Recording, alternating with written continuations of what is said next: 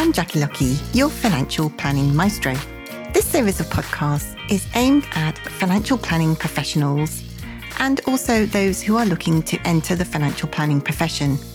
We will be talking during the podcast about all things certified financial planner certification related, talking to other CFPs around the world and also, we will be dropping in on some new entrants who've just entered the financial planning profession, and we'll be checking up along the way on a regular basis with them to see how they're getting on. I hope you enjoy today's podcast. Hello and welcome. I'm Jackie Lockie, your financial planning maestro. And on today's podcast, I'm talking to a very special person who passed their CISI Level 7 case study on his very first submission attempt and now has become a certified financial planner in the UK. And that is Greg Cooke from Polaris Wealth Management. Welcome, Greg. Thank you for having me, Jackie. My pleasure, my pleasure. Now, we are going to delve about in the CFP Level 7 case study in a moment, but tell us a little bit about your more unusual story of how you got into the financial planning profession. Yeah, of course. So, yeah, as you mentioned, it's a slightly more unusual route than I'm guessing a lot of people will take, but um, I, I, sort of never worked for anybody else. I, I set up on my own pretty much from day one my father was a IFA for a for a long time, so I'm guessing that's where my original interest in the in the career path uh, came from.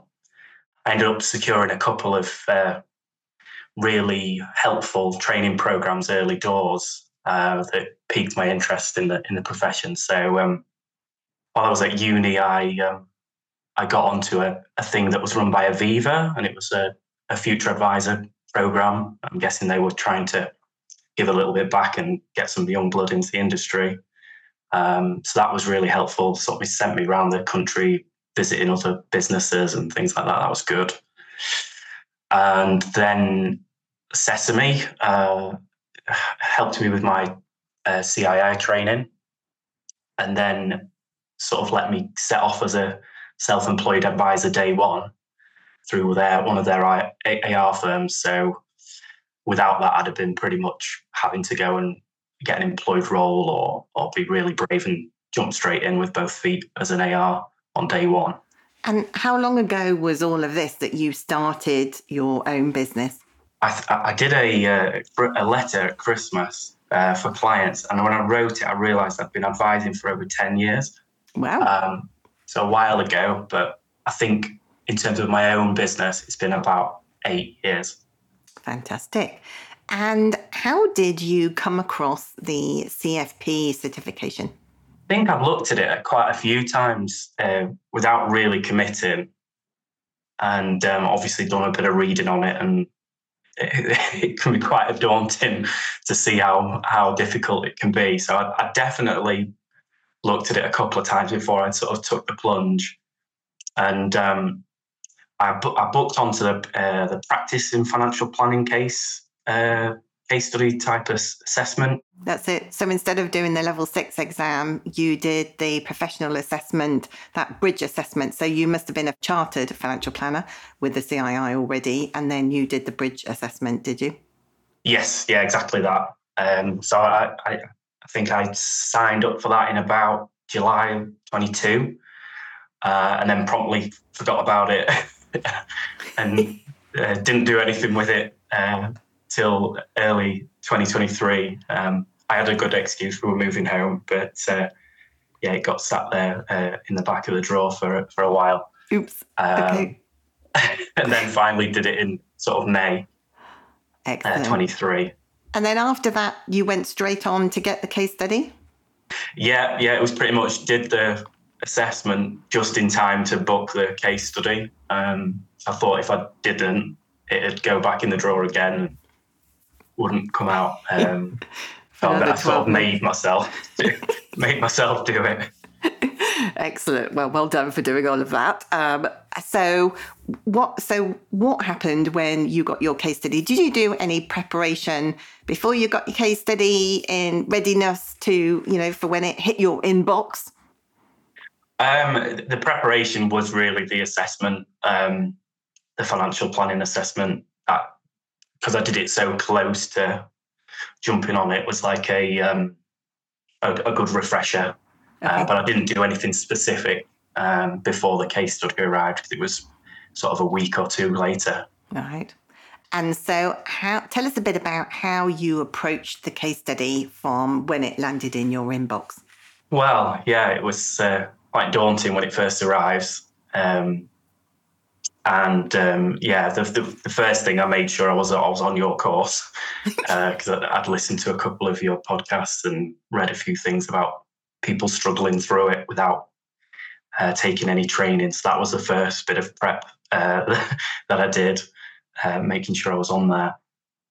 Um, but yeah, to start off with, it was just uh, reading through the case study multiple times, picking out where you thought the case study was going to go, um, some of the themes that were in there, and highlighting up a few of the key points. And then it was very much a case of just waiting for uh, the first the first input from you, so I could get crack on and really okay. start to tackle the co- uh, tackle the uh, the case study. But um, tell our listeners about what happened along the way when you were on the course.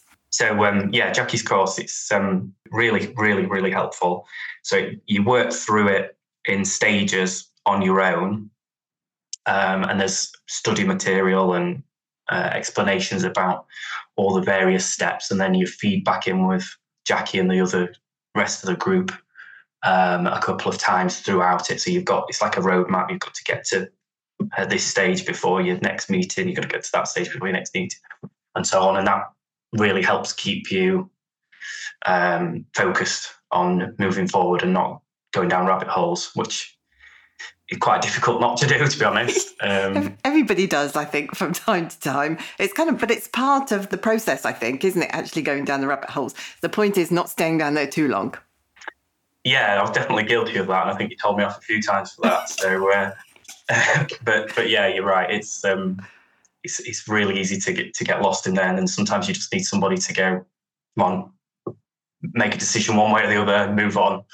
Uh, otherwise, you're just going to end up stuck down there forever. Um, so I think that was that was really helpful getting somebody just just to with fresh eyes and uh, and what have you to just say, you've done that bit now, um, move on.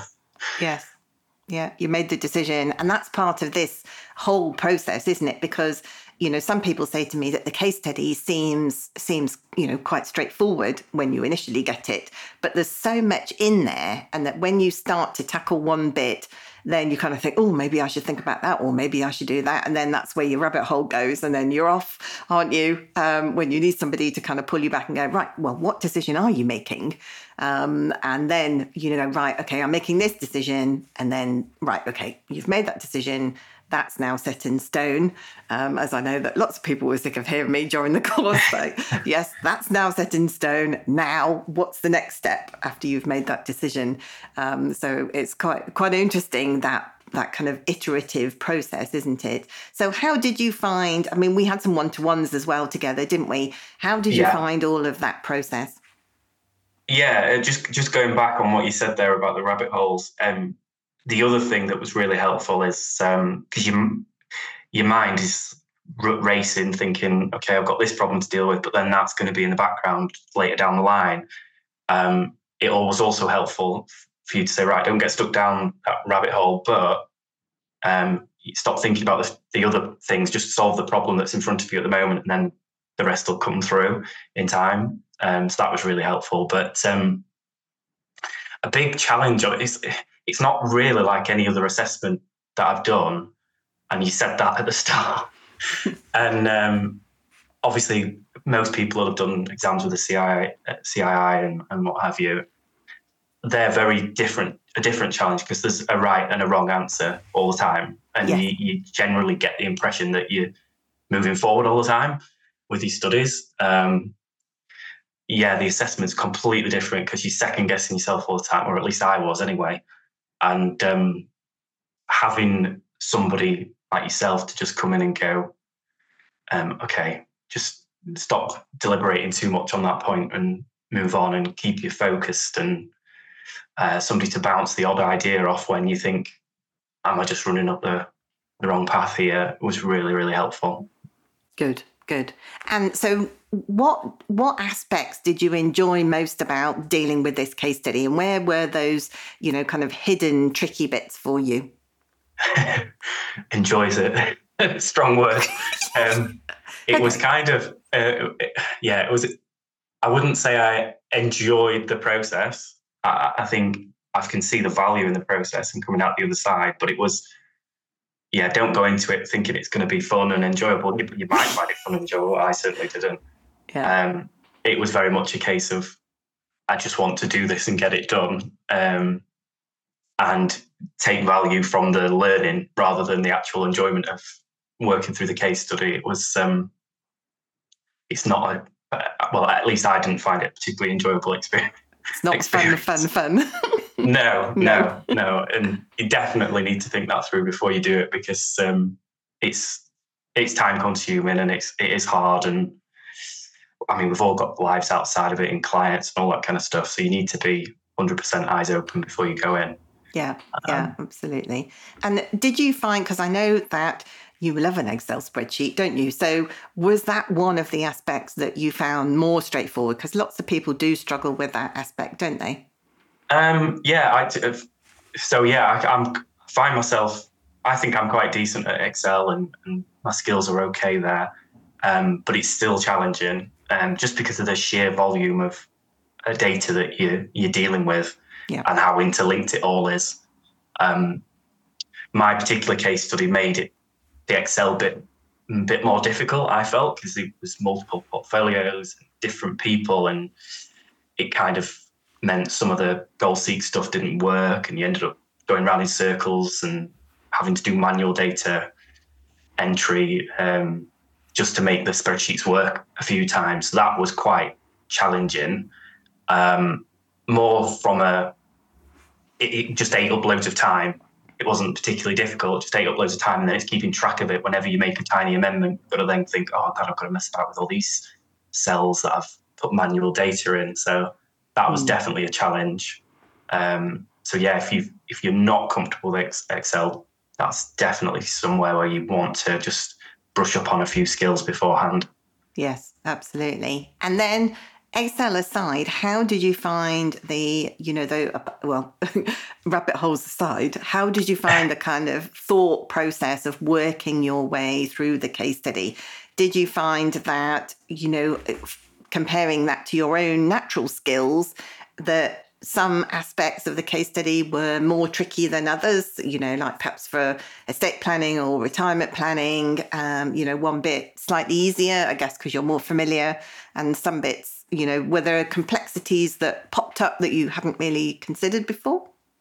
Yeah, absolutely. Um, I wrote down in my notes before today's uh, podcast that it, my case study almost felt like a sadistic joke at times um, from from my point of view because it was um, it was completely on the boundaries of the comfort level from my point of view. It's I've got a relatively young client bank, so uh, albeit I do deal with estate issues, they are sort of few and far between and there was things implications with long-term care which had never come about there was even uh, family planning for for children, it was a second marriage and planning a second family, and I don't have kids, so that was uh, a little bit difficult from my point of view to get my head into into that sort of stuff. But um, yeah, it was it was a challenging case study. But looking back on it now, compared to at the time, it was probably the perfect case study from a learning perspective.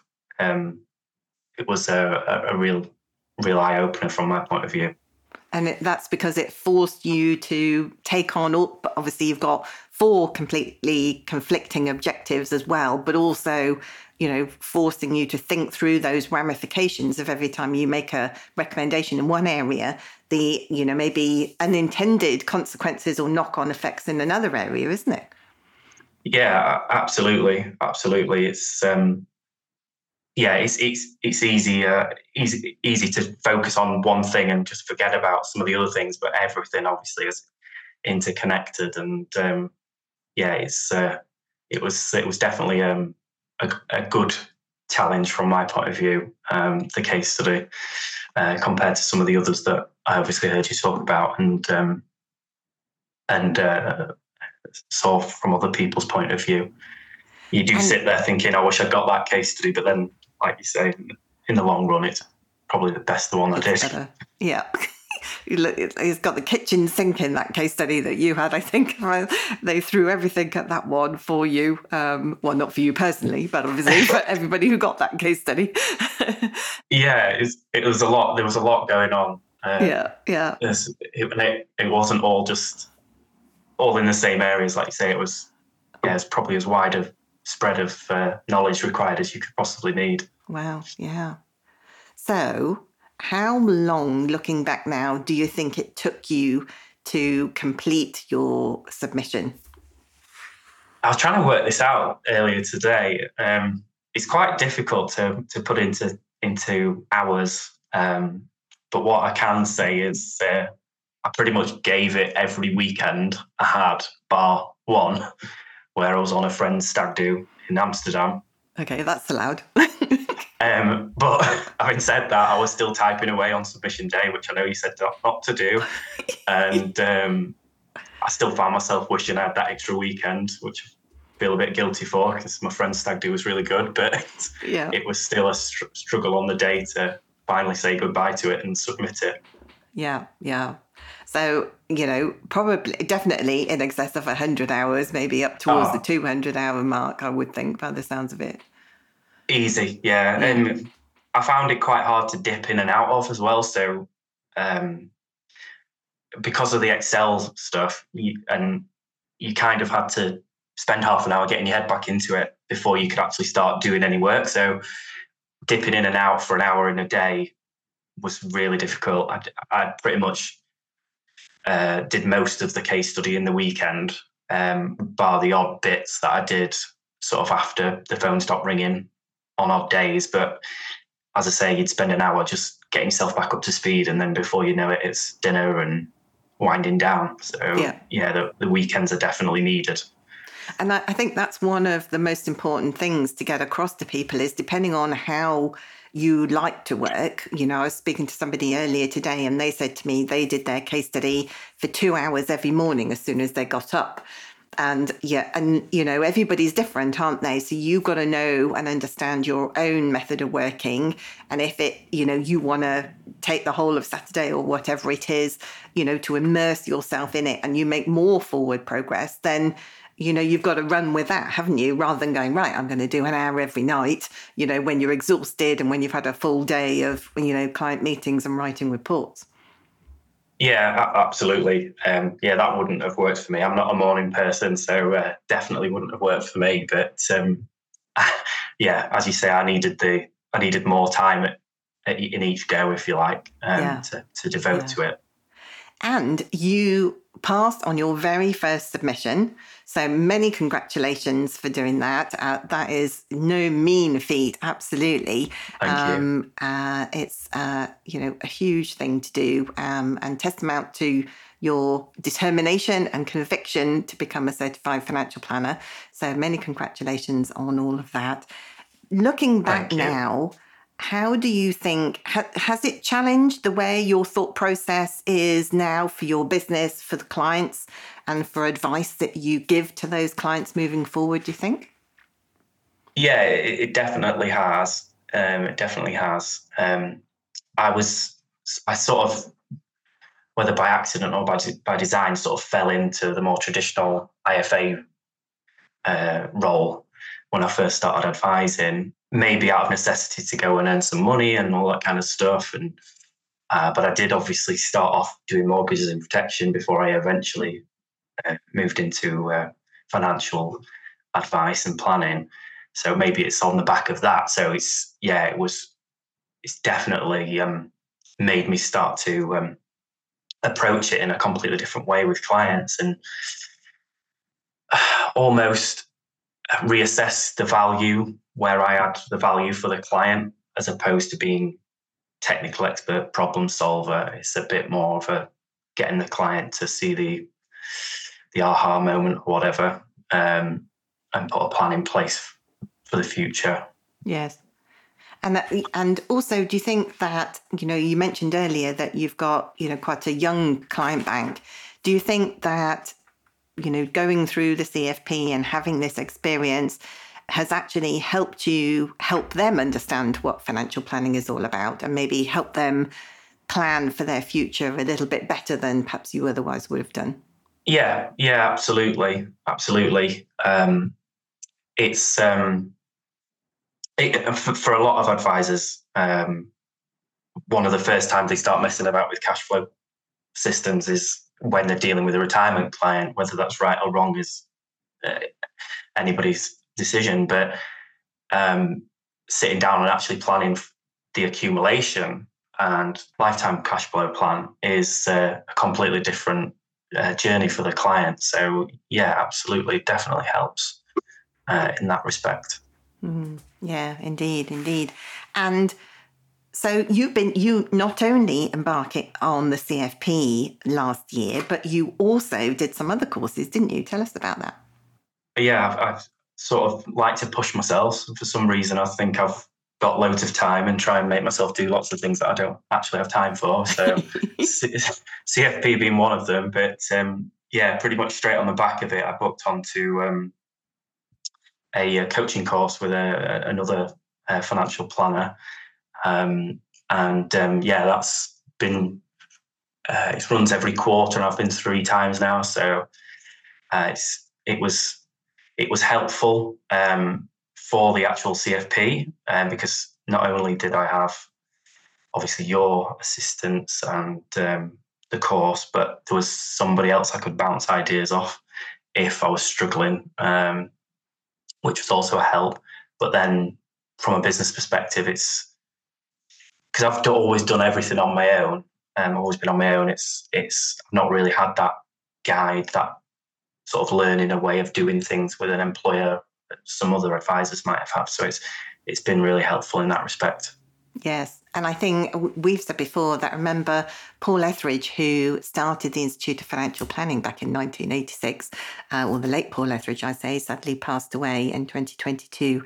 He used to say to me that so many people were professionally lonely out there giving advice. Um, and I used to kind of pull a face at him. And he was like, Well, so many people are working on their own or you know perhaps one or two people working together or a financial planner and an administrator. And you just don't have unless you make that effort you don't always have that network of people do you that you can go along and bounce ideas to, uh, off. Um, so it's good it's great to hear that you are building that network of people and people like me that you can never really get rid of even if you wanted to you know that greg? Yeah absolutely. I couldn't agree with that more. Um, obviously yeah one man band for 10 odd years, you, you are on your own quite a lot of the time. And um, you don't have that sort of second person in the office to bounce an idea off. Um, so it is handy to make these connections. Um, did make some decent connections early doors um, through those two um, uh, courses that I mentioned, the uh, financial advisor school and things like that. Um, but um, yeah, it's it's it is really helpful and reassuring almost that the doubts that I have when I'm giving advice are sometimes similar to the doubts that somebody else that's been doing it 30 odd years might be having a similar sort of doubt in their mind and want to just double check that they're on the right mindset with things. And that was really reassuring. Yeah and so, moving forward in your business now, now you have gained your CFP. I guess you can find other CFPs, uh, you know, perhaps in your local area or go to branch meetings. And there are obviously CFP only events, I think, that the CISI runs too. So, what plans do you have for the future, to, you know, to you know help build that network, perhaps of other CFP professionals? Um, I've been trying to twist my friend's arm to do the exam, but he's uh, to do the case study, but he's he's been put off by my uh, uh, uh amount of hours that it took and how difficult I said it was. But I'll keep trying with him. But um, um, yeah, I've I've, um, I've booked onto a few conferences, which is something I've not done before um, before before now. Um, certainly not CII, CISI conferences and planning focused conferences. I've not done that sort of thing before. Um, so yeah, I've booked onto a few of those. Um, obviously doing the the uh, the coaching course. There's um, there's a few of us doing it, so I'm meeting people through that, and um, yeah, it's it's definitely something I need to push myself to do to go and meet other advisors because, uh, as you say, it can be it can be a little bit lonely.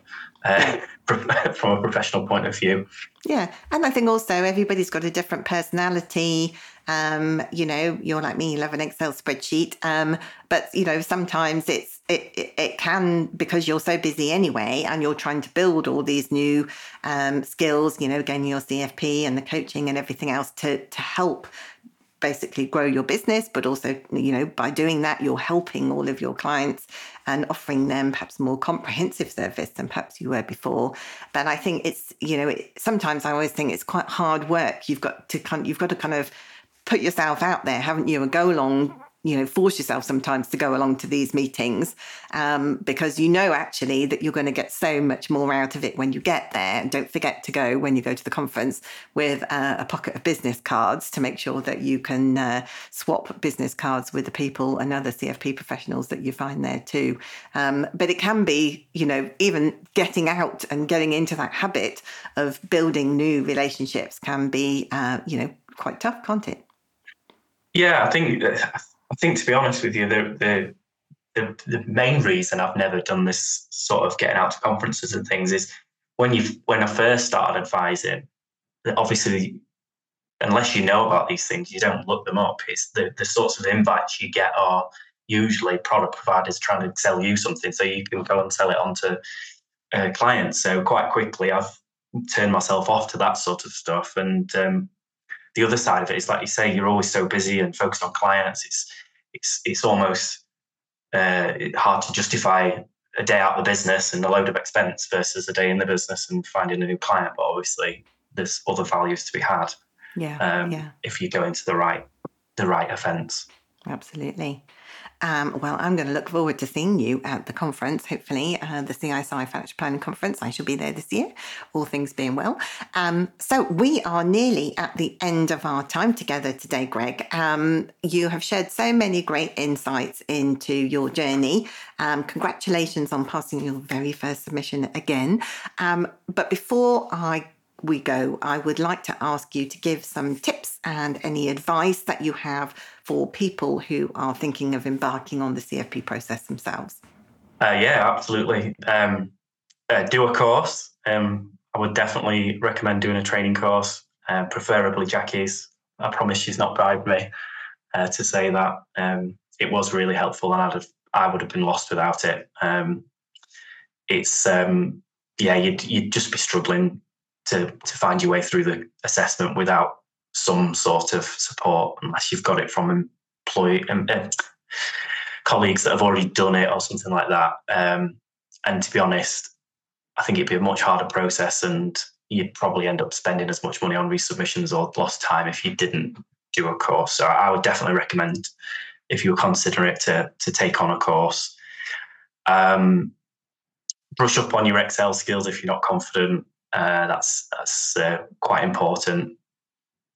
Um, plan your time really wisely uh, because you'll you'll probably need all of it and want more.